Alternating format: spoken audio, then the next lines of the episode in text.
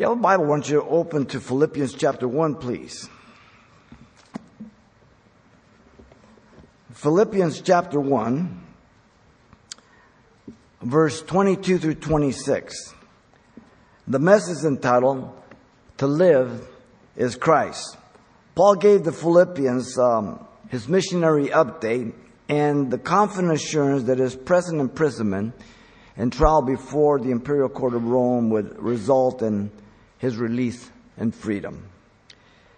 Now, in verses 19 to 21, Paul explained the outcome of his trial before the imperial court, revealing three things. Paul knew that the present circumstance would result in his release in verse 19. Paul knew that in nothing he would be disappointed in verse 20. And then Paul knew his life commitment in verse 21. Now his concern was only in glorifying God in his body, he said, be it by life or by death. Notice Paul did not focus on death as some form of escapism, but only as God's final dealing with us on earth in order to see him face to face.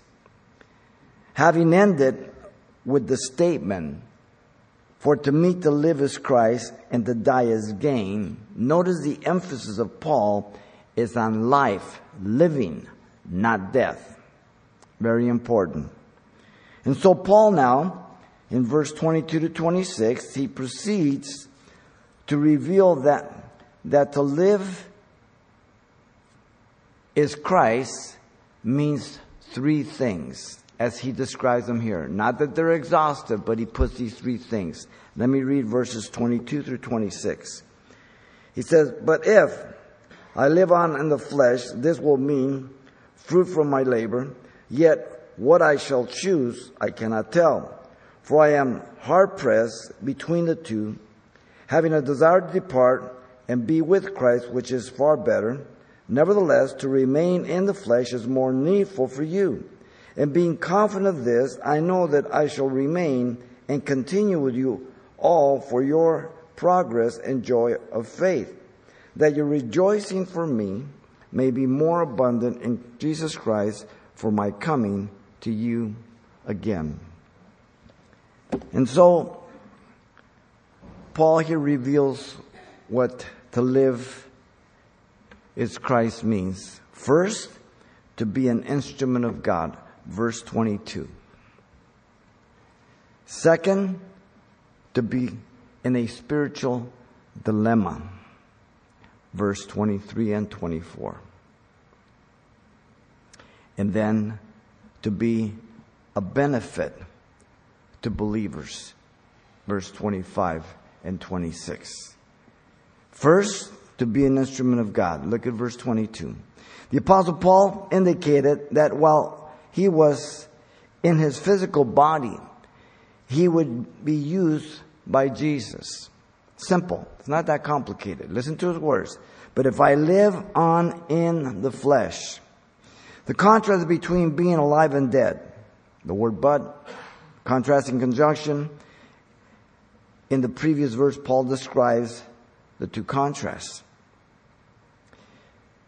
Paul said, For to me, to live as Christ and to die as gain. There's the contrast, verse 21.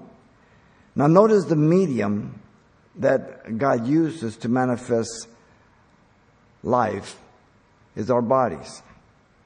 The word flesh, again, like we saw last time, is used in a negative way often in the scriptures um, to describe and connote our sinful nature. The negative also communicates our dependency on our own abilities rather than God. This is a simple practice. But the word flesh is also used in a positive manner in the scriptures. The positive connotation deals with the physical body. Every person has a body. When a baby is born, little body comes forward. It's a human uh, creation that God made for us so that we could communicate, we can manifest ourselves in this world. And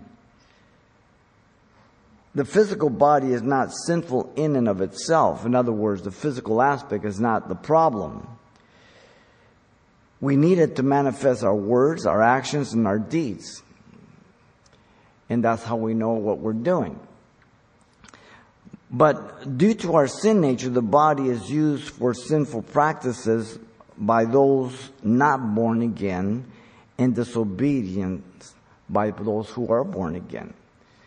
This is our body, and our sinful nature manifests itself through our bodies. Paul is describing his life in Christ in his physical body that has become the temple of God now. So as he's using it, he's using it as a positive way by which God is going to be glorified and used to communicate. In yielding to the will and purposes of God and obedience to the Word of God to reveal Christ in him to the world. Paul wanted to magnify Christ, remember in verse 20, in his body by life or by death. Now, notice the apostle Paul indicated that while he was in his physical body, he would continue to bear fruit for God. When we were in the world, you and I manifested works of the flesh. Most of the things we did took life from people and ourselves. It wasn't for the best of us. Now we call a lot of things fun that are really destructive in the world. We did a lot of things that weren't very edifying and, and very helpful to people, but yet in a twisted way in the world, that's the way the world functions. Here the apostle Paul indicated that he would continue to be used by God in fruit. Listen to his words. This will mean fruit from my labor. Paul, in his use of the word fruit, is not referring to his own personal development spiritually here. The reference is not to growth, development, and maturity in Christ Jesus. The context is foreign to that interpretation. Paul is, in his use of the word fruit, is referring to being used of God regarding the gospel, regarding the kingdom of God, for preaching the gospel of salvation to sinners, praying for those hearing the gospel, praying for the repentance from sin by those who are actually hearing and responding to the gospel, but also for teaching the word of God to saints. You've got the saints and you've had the ain'ts. Okay? And before we were, apart from Christ, we were ain'ts. And then God made you born again. Now you're a saint. Now, the Bible does call us saints.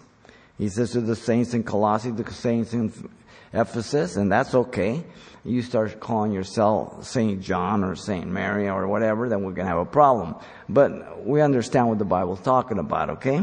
And uh, many of us who are ex-Catholic, we, we understand that because they canonize certain people as saints in the Catholic Church. And I never could figure it out because then some of them get kicked out afterwards when they find out. So I don't know. Um, to the new believer accepting Christ, ministering unto them, to the maturity of the saints, to the full stature of Christ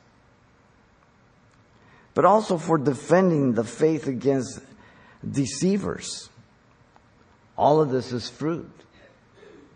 Against the Judaizers, as Paul confronted all the time as they chased him around, trying to um, proselytize the converts to Christ. Against philosophers of his day and religious people, even as he went to Mars Hill and the Epicureans and the Stoics. against those who would um, attack and defame the deity and humanity of Jesus Christ as Messiah of God, wanting to make him just a prophet, a good man, or a great teacher. But if you don't acknowledge him as God, the uh, God man, the Messiah of God, the incarnation of God, then whatever else you believe he is, it's worthless. He is Messiah. He is the Lamb of God but also against those attempting to corrupt the gospel, who at times are deceived themselves and believe they're doing a, a, service to God. Paul thought he was doing a service to God when he killed Christians too. He was dead, dead sincere. He was absolutely sincere, but he was sincerely wrong. Jesus said, apart from me, you can do nothing. John 15, 4 through 5 and 16. The vine, the branches. You know, the easy illustration, a plant, uh, that branch has to be attached to the root to have life, to bring fruit. And if we're not attached to Jesus, if we don't maintain that fellowship and that union with Him, then we really are trusting in ourselves and producing um, the only thing we can produce, uh, that which is no good. Only God can produce what is good in me and through me. Now notice Paul, by his use of the word fruit, also implies God would reward him one day. The word labor, ergon, means the business employment or the thing one is occupied in or exerting oneself. The reward would involve that it was a genuine work of God. He directing it. In other words, He's the captain of our salvation. He gives us the orders. We obey Him. He opens the doors. We walk through them. He tells us go and He enables us. The reward would also involve the motive of agape love for the work of God. So that we do what we do because we first love God and then because we love those who are lost or those who are saved, whichever one he sends us to at the time. Now, Paul used the same word for the labor of love. The Philippians has sent him a financial gift in chapter 4 verse 17. Same word. Nothing that I seek. He says, not that I seek to give, but I seek the fruit that abounds to your account. So I'm not seeking for you to give me money, but if God has led you, what I'm seeking is that it be attributed to your account in heaven and that God reward you for your generosity, for your kindness, for your act of love. That's what he's saying. Paul expressed notice his desire to have some fruit among the Romans when he arrived there when he wrote to them in Romans 1:13. He wanted to teach. He wanted to go there often. He was uh, hindered. And finally, he got to go. But he went as a prisoner. Paul had a different idea how he was going to get there. God had the right idea. he was going to go preach to Caesar and to Nero and to the imperial guard. Now, this implies a personal recognition of what God has called him to do. This provides confidence in God. This makes a person accountable to God, and this means a cost of time and commitment. You cannot be dedicated, faithful, and loyal without time and commitment. It's impossible. Now notice still in 22, the apostle Paul declared God was the one to decide on the matter. Yes, what I shall choose, I cannot tell. Paul stated that he was not making his own mind known regarding this matter of life and death. The word tell means to, he could not reveal, declare, or determine that. Lenski, the scholar, Greek scholar, says, I am without cause of knowing. That's how he translated. And then he says, the thought is nothing has enabled Paul to know just what to prefer for himself if he had the choice. Notice he saw himself as belonging to Christ for every decision every area of his life, every situation that would come into his life. He considered himself a bond slave of Jesus Christ. That's how he opens the epistle in chapter 1, verse 1. and a prisoner of Jesus Christ by the word chain that is found throughout the first chapter 1, 2, 3, 4 times, verse 7, 13, 14, and 16. In Ephesians 3, 1 and 4, 1, he calls himself a prisoner of Christ. In Philemon, three times he calls himself a prisoner of Christ. It's just, he never considered himself a prisoner of Rome. Remember, we've already seen it that Paul was there by appointment, right? This was his next assignment. Now, notice Paul mentioned confidently God would allow him to be released.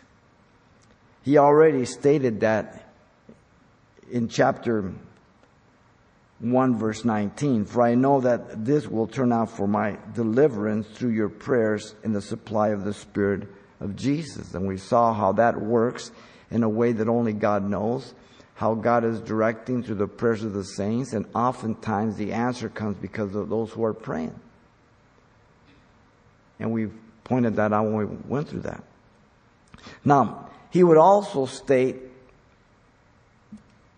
this two other times He'll do that in verse 25, as we'll see. And being confident of this, I know that I shall remain and continue with you all for your progress and joy of faith.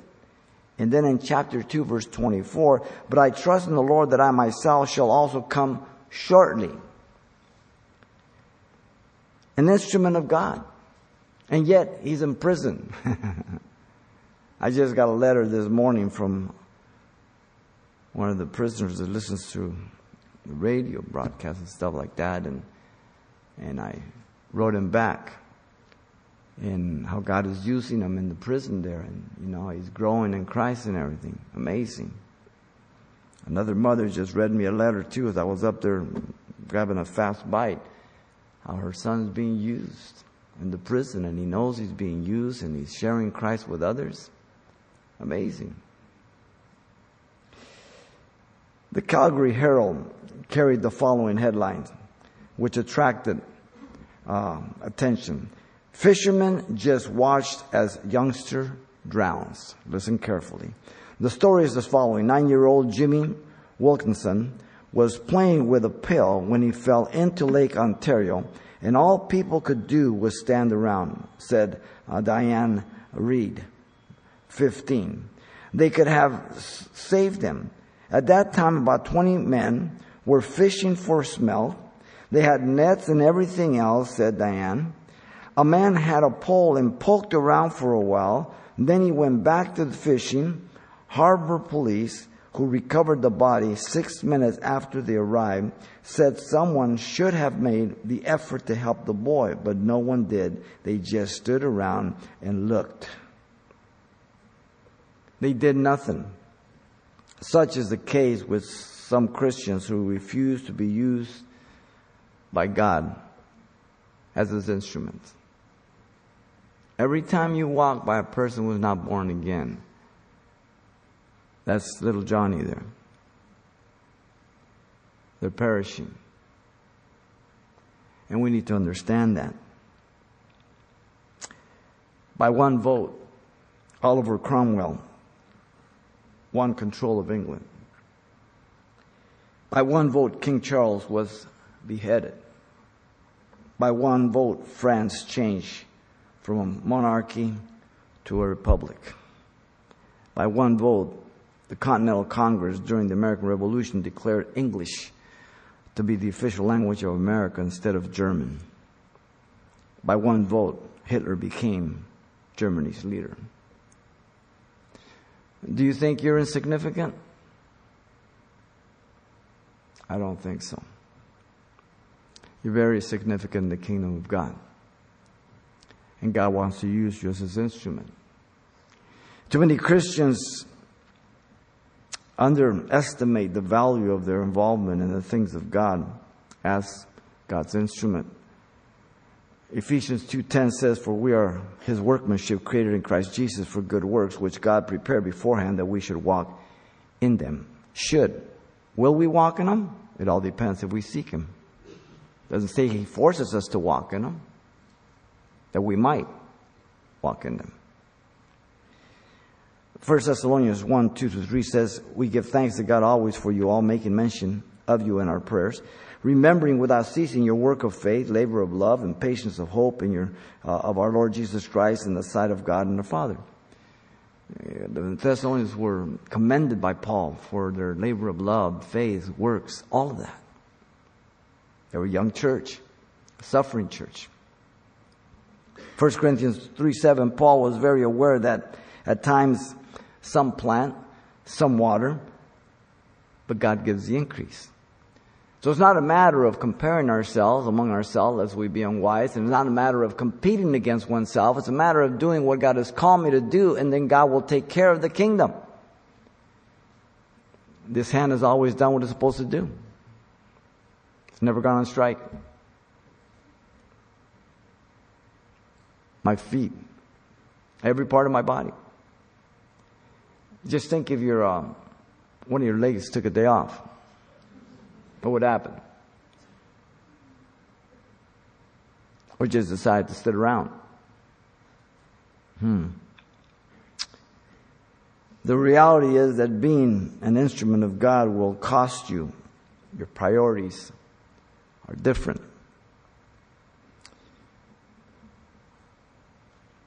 Our concern for partying all the time is now a thing of the past. Now our concern is to pray, to preach the gospel to sinners. That should be the heartbeat of our life.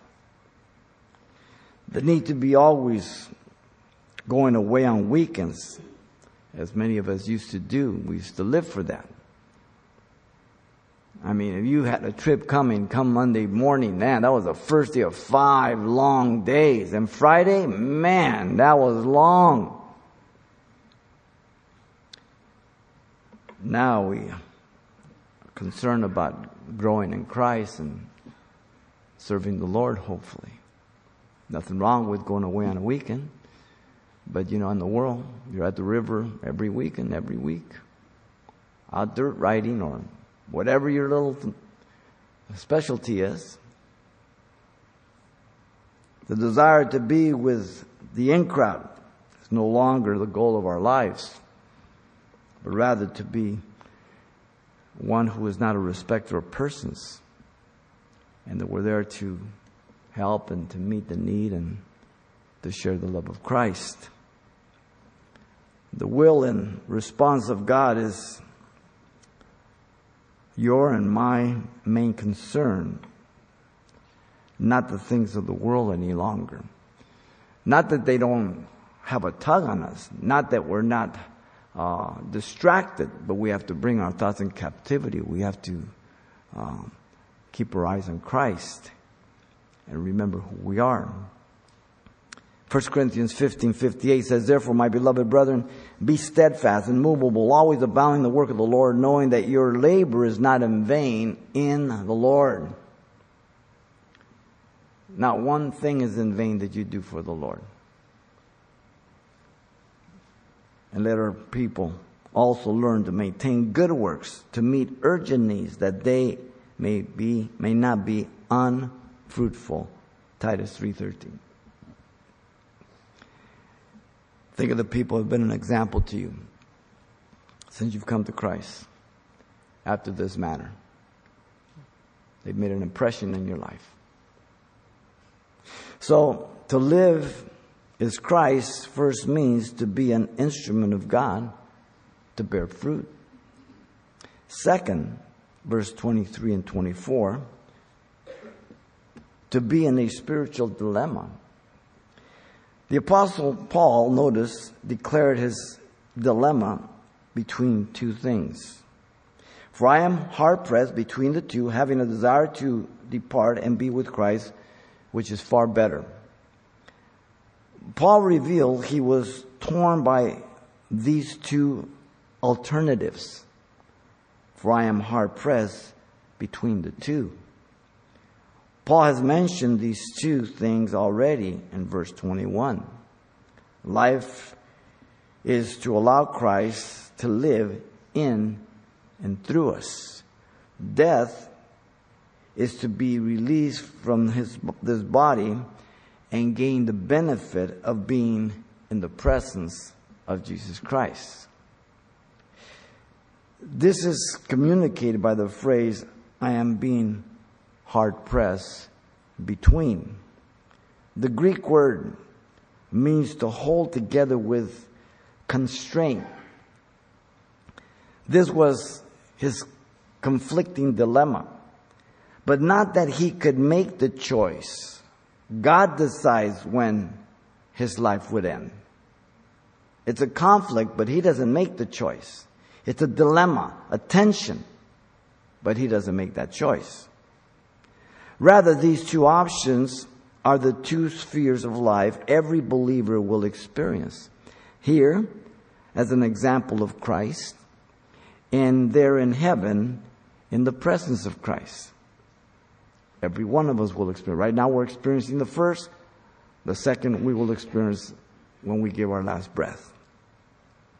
Now, notice the word was used for a traveler in a narrow path. We've talked about this before. With a wall on each side, unable to turn, but only go straight. Constraint, it keeps you straight. Once again, Paul cannot decide. That is done only by God.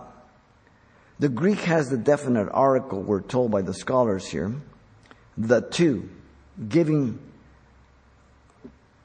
confirm emphasis here on the idea that strong pressure was upon him from these two alternatives.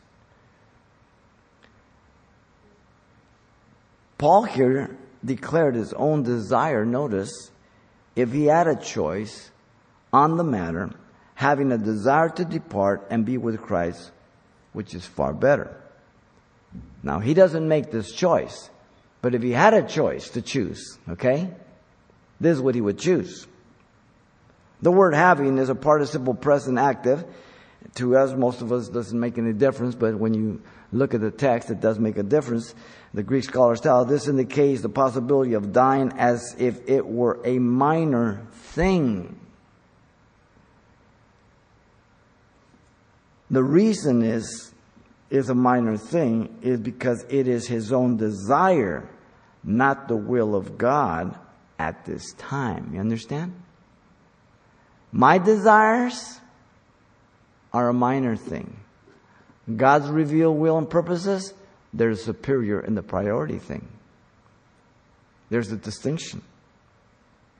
The personal desire refers to the craving the longing that would be far better, bringing a greater benefit to him, but not for others, as the next verse clearly states when we get to it. Because Paul would be instantly present with the Lord, as we said last week in 2 Corinthians 5 1 through 8. You have this tent that's temporal here, you have the other that is eternal in the heavens. The minute you're out of this one, you're in the other one. You're never found naked. Because Paul would leave this present evil influence of the world and enter perfection 1 John 3 2, everyone who has this hope purifies himself even as he is pure. Because it has not yet appeared what we shall be, but when Christ appears, we shall be like him. We shall be exactly as he is. Now, the word depart means to loose or untie. The word is a euphemism for physical death. And Paul defines what he means by the word depart. Look at it. And be with Christ. That's what it means. To depart means and be with Christ. The word comes from a military term to strike camp, taking down a tent. The word is used of the unmooring of a ship, taking up the anchor. The word is used for our sojourning and pilgrimage in Hebrews 11:13. The word is used by Paul when he was going to be put to death in 2 Timothy 4 6, when he says, My departure is at hand. Remember the message I gave, exiting triumphantly. Look at 24. The apostle Paul declared the higher priority of the two alternatives. Listen to his words. Nevertheless, to remain in the flesh is more needful for you. Paul revealed his life commitment to the will of God. If death is to be his lot at this time, he's not sad. He will not complain. He embraces it. If life for a while is to be his lot, to be here a little longer, he was ready for the next assignment. Wow.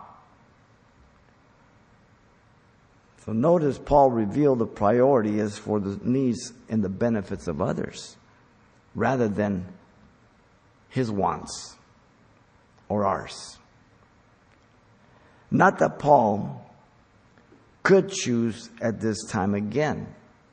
As we have stated, God decides the time of our death. He was willing to postpone heaven for a while for the benefit of the Philippians. He was willing to be accursed from Christ for the Jews in Romans 9 3. Wow. I won't go to hell for any of you. I haven't gotten there yet.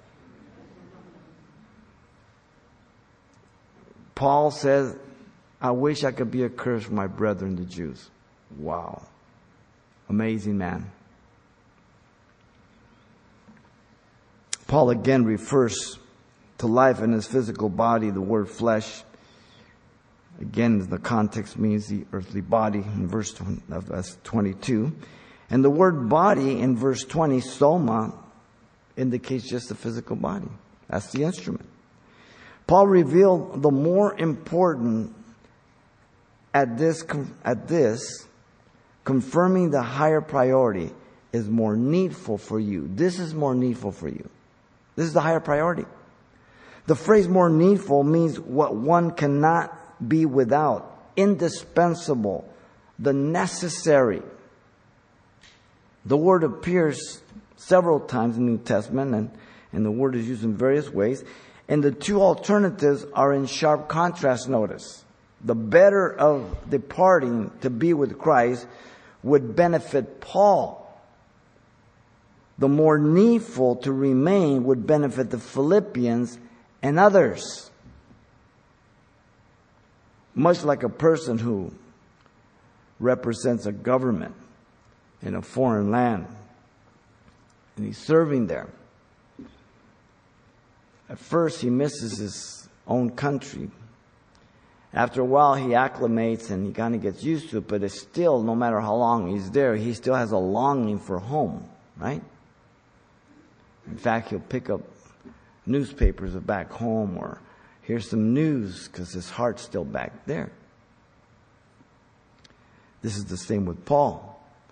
Now, the dilemma of wanting to be present with Jesus is normal, not abnormal, bearing witness that we belong to God. I mean, did any of you want to be with the Lord before you were born again? Not at all.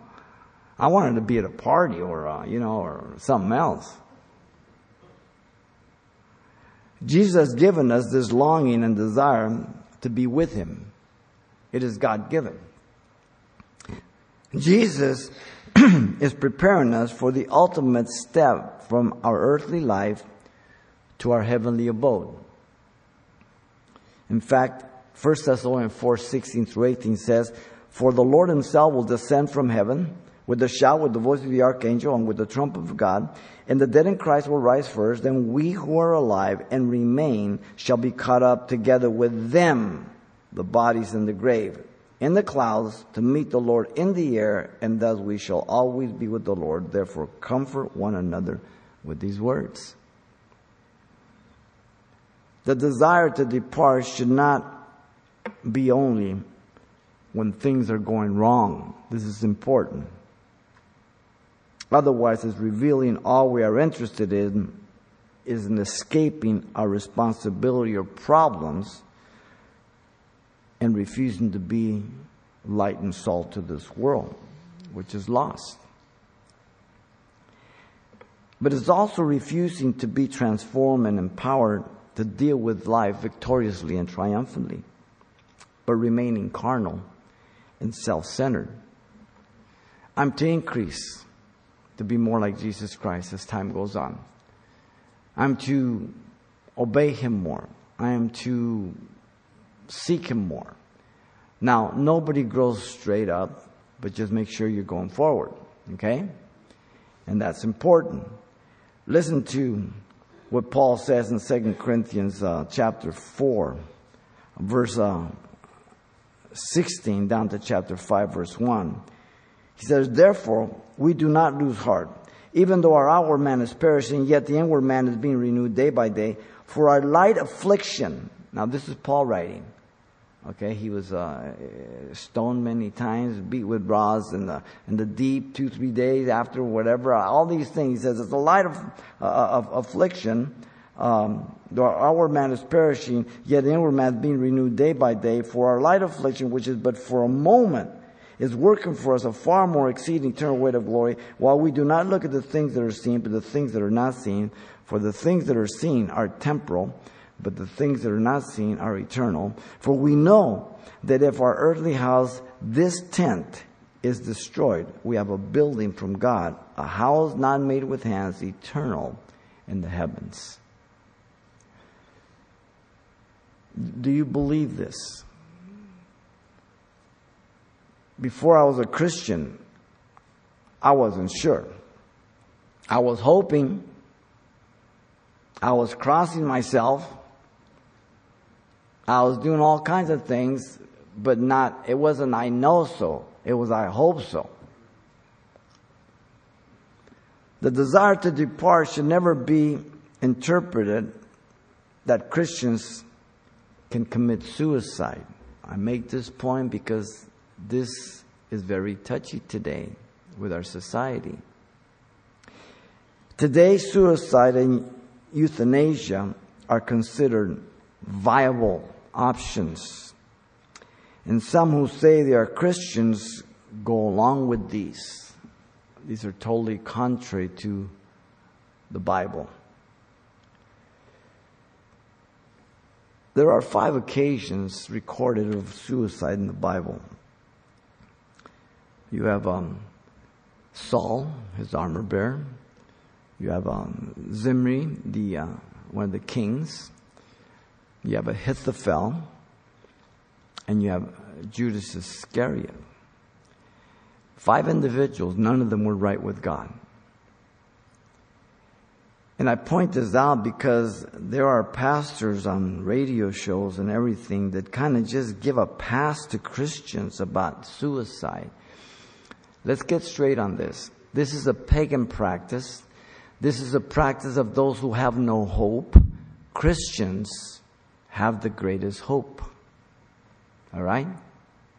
Not only that, but Galatians 5:21 says, "No murderer shall inherit the kingdom of God." If you kill yourself, your life does not belong to you. What are you? You're a murderer. It's real simple. Okay? God decides when He takes your life, no one else. To believe that you um, are a prisoner in your body, and I think I mentioned this last week. Well, I don't know if I mentioned it in Texas, but I'll tell it to you. Is a mistake. Even if, let, let's just say back in 2001, February the 2nd, when I got hit on my Harley. And let's just say I would have died from my broken neck. I would have been present with the Lord. But let's take the other twist around that through my broken neck, I would have remained a quadriplegic. Would you have believed that I was a prisoner in my body? Never. I'm here by appointment. God will use my life in whatever position it's in and situation for His glory. I have no right to take my life. I am not a prisoner in this body. I'm here by appointment. That's a Greek concept, not a biblical or a Christian concept. But a lot of Christians are embracing it because of the relativism and all the situational ethics and the euthanasia that's already been practiced. Abortion's already no big deal. Now it's euthanasia. And people take it as dying with honor. No. That's murder. As much as abortion is. No different. Now, precious is the sight of the Lord, in the sight of the Lord is the death of his saints. Psalm 116, 15 says. God values your life. And when God is ready to take you home, it's because He values you so much, He just says, I'm going to bring you home now. But He's the one that does it. To the rich fool, He said, You fool, this night your soul will be required of you. Luke 12 20. The desire to depart should not become a distraction to my service. We are to be seeking the Lord Jesus for His will in our lives constantly. We're to be asking Jesus in prayer to guide, to direct our steps in life for every decision. A job, house you're going to buy, the car, should you buy it? Who you can date, who you cannot date, who you're going to marry, where you're going to send your kids to school. All areas everything. We're to be more like Jesus. Listen to Philippians. Let this mind be in you, which is also in Christ Jesus, who being in the form of God did not consider it robbery to be equal with God, but made himself of no reputation, taking on the form of a bondservant and coming in the likeness of man, and being found in appearance as a man, he humbled himself and became obedient to the point of death, even the death of the cross. Philippians chapter 2, verse 5 through 8. Can't wait to get that passage. It's a great passage. So to live is Christ means to be in a spiritual dilemma. it's intention, it's balance. Thirdly, notice it's to be a benefit to believers. 25 and 26. The Apostle Paul revealed in 25 here,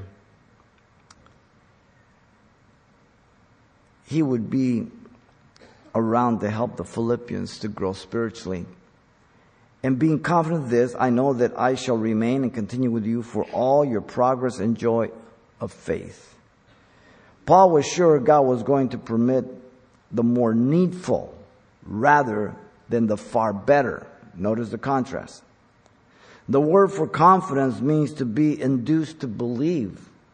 The tense is the participle present active, literally, having been persuaded of. The word this is a pronoun singular neuter, referring back to the more needful thing. This is the more needful thing that he's talking about. Okay?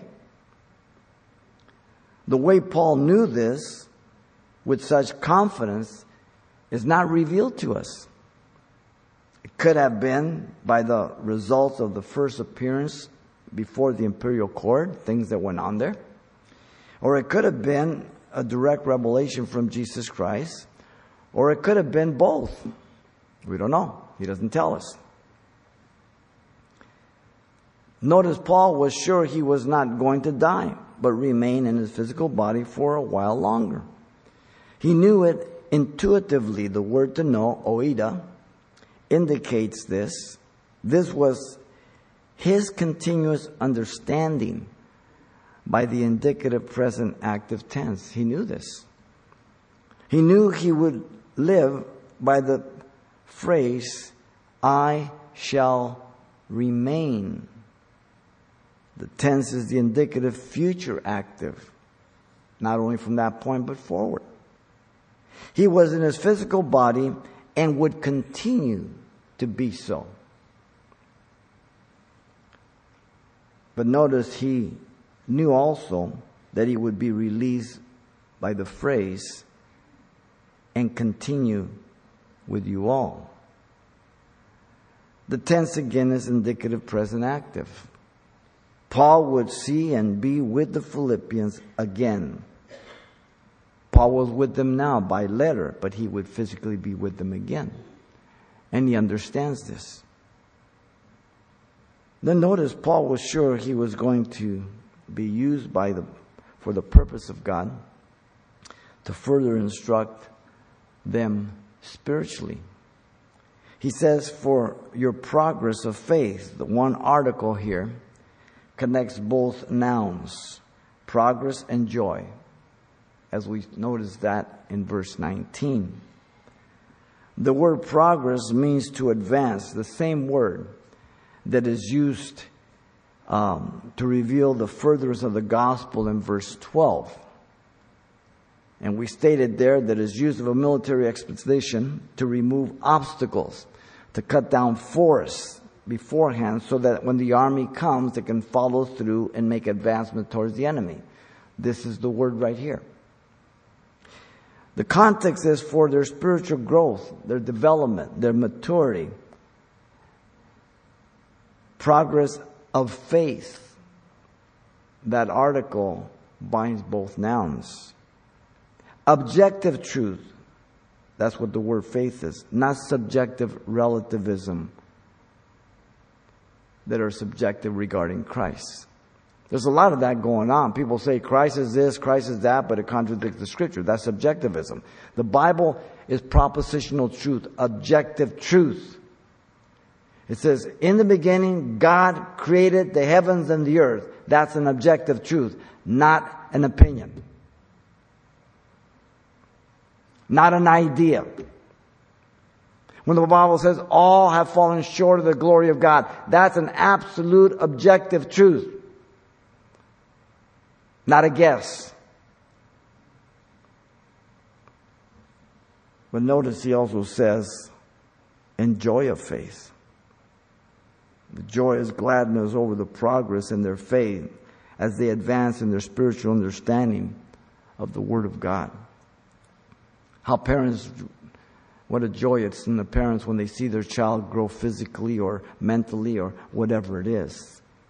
And we should be the same with those who grow in Christ as they come in and they just get born again. Then we see them growing and we see them involved and we see God using them. What a joy it is. This joy is of the Holy Spirit over the confident, objective truth about the things, the will, and the purposes of God.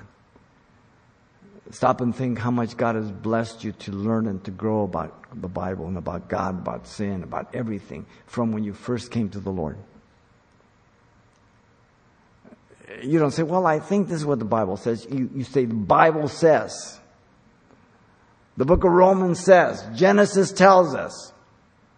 The book of Deuteronomy reminds us, warns us. Objective truth. Notice Paul, the apostle who revealed the proper perspective was to glory in Jesus, not him. Verse 26. That your joy, rejoicing for me may be more abundant in Jesus Christ by my coming to you again. So Paul is saying that their grounds for boasting should be Christ, not the instrument, Paul that your rejoicing for me may be more abundant in Christ. The danger is always in boasting or glorying in a man, the vessel God is using for his glory. We are impressed with man's abilities to teach. We're impressed with man's ability to, to minister to people. We get impressed with man's ability to preach the gospel and to see people come to Christ. but we're only to glory in Jesus Christ. The word rejoicing means um, that of which one glories or can glory. The word appears 11 times in the New Testament. Four times it is translated rejoicing, three times glory, two times glorying, one time boasting, and one time rejoice. Here in the context, it's boasting. The boasting and glorying for Paul should always be tied and related to Jesus Christ. That's what he's saying. The increment of glorying is to always be greater in Jesus than any person. And when there's a sense of appreciation of a person as a vessel, the glorying is still in Jesus, not in the person. The phrase abundant simply means to exceed a fixed number or measure. The God man, the incarnation of God, is the person of Jesus Christ. He's the one that is always to exceed in ascribed glory, not man. And how often people give more glory to a man than to God. How often men are more committed to a pastor than to their Lord Jesus Christ, to a church, to a movement, or whatever it may be. That's absolutely wrong. It's idolatry. Paul is referring to the time when they would see him again by my coming to you again. The word coming, parousia, means presence or arrival. He had founded the church, as you know, the second missionary journey, Acts 16. He made a second journey to Philippi about AD 55 56 on his third missionary journey in Acts 20 1 through 6. He must have passed twice on his upward trip towards Corinth and again in his return at the time when he was on the way to Jerusalem in Acts 21. The date now is 60 61 AD. He would soon be released. At this point, it's about 10 years after his first visit. So he's known them for 10 years. When you know somebody for 10 years and you've you know, you, you, you, you, you build a relationship with them. There, there's affection, there's, there's longing, there's appreciation. The same word is used for the first and second coming as well as the rapture in Matthew 24, 27, 1 Thessalonians 4, 13, and others. Parousia. Paul loved the Philippians and they loved him. They couldn't wait to see Paul and he could not wait to see them. This would be a joyful reunion to the glory of Jesus. Absolutely. So Paul is saying that God will use people to bring glory to himself. To himself. Paul said he became all things to all men that he might win some. How long do you think you have to live? What's the remainder of your life? Are you using your time to benefit the body of Christ? Christians? People you love? Are the things that you are doing that are not wrong in themselves, but they're not really main priorities where you are in life right now? Be it because you're a new believer or be it because you've been in the Lord so long and you have so short time left. Do you um, take the time to fellowship with Jesus in the Word, just to wait upon Him, just to listen? Ephesians 5:16 says, "Redeeming the time because the days are evil." Colossians 4:5 says, "Walk in wisdom towards those who are outside." Redeeming the time outside as a non believer. The time evil. Two perspectives. How many of your decisions are made in view of benefiting others? When you make decisions for your wife or your husband, are you the one that receives the greater benefit? So let's go out to eat. We're going to go here. And everybody goes, Okay, I don't like it, but that's your favorite place.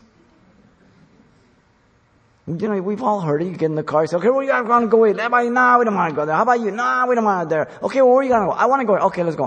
Why give them a choice? When you decide to go on vacation, who receives the greatest benefit?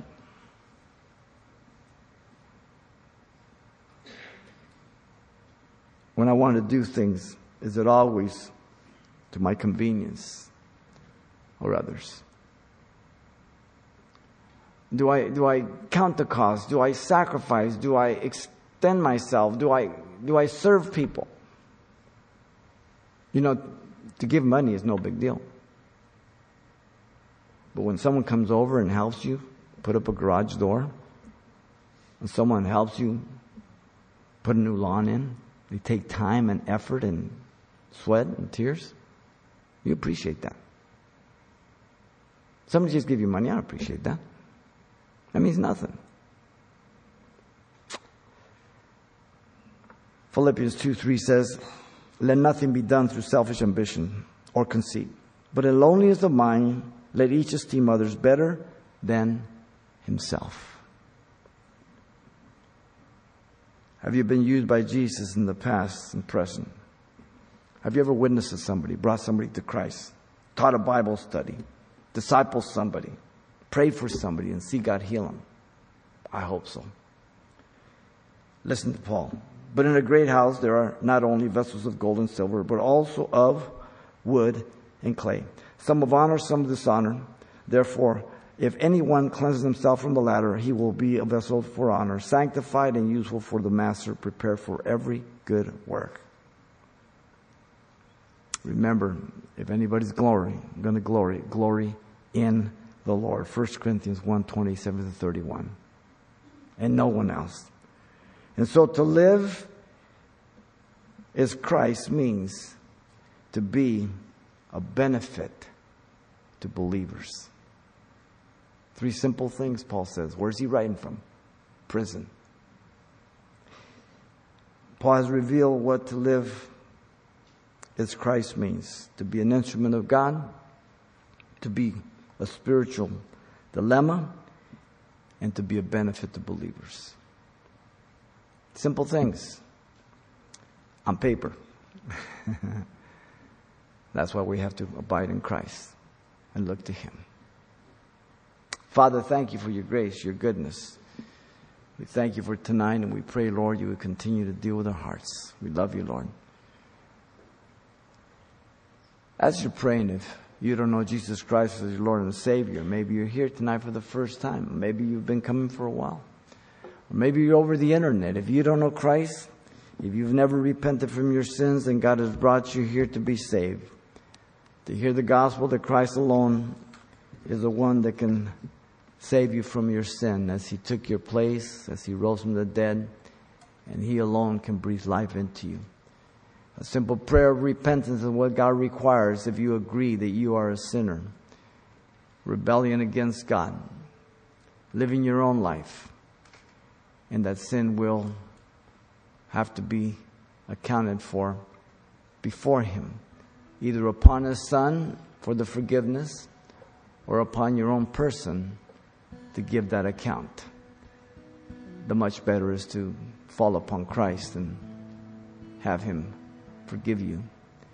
If this is your desire, this is a prayer of repentance.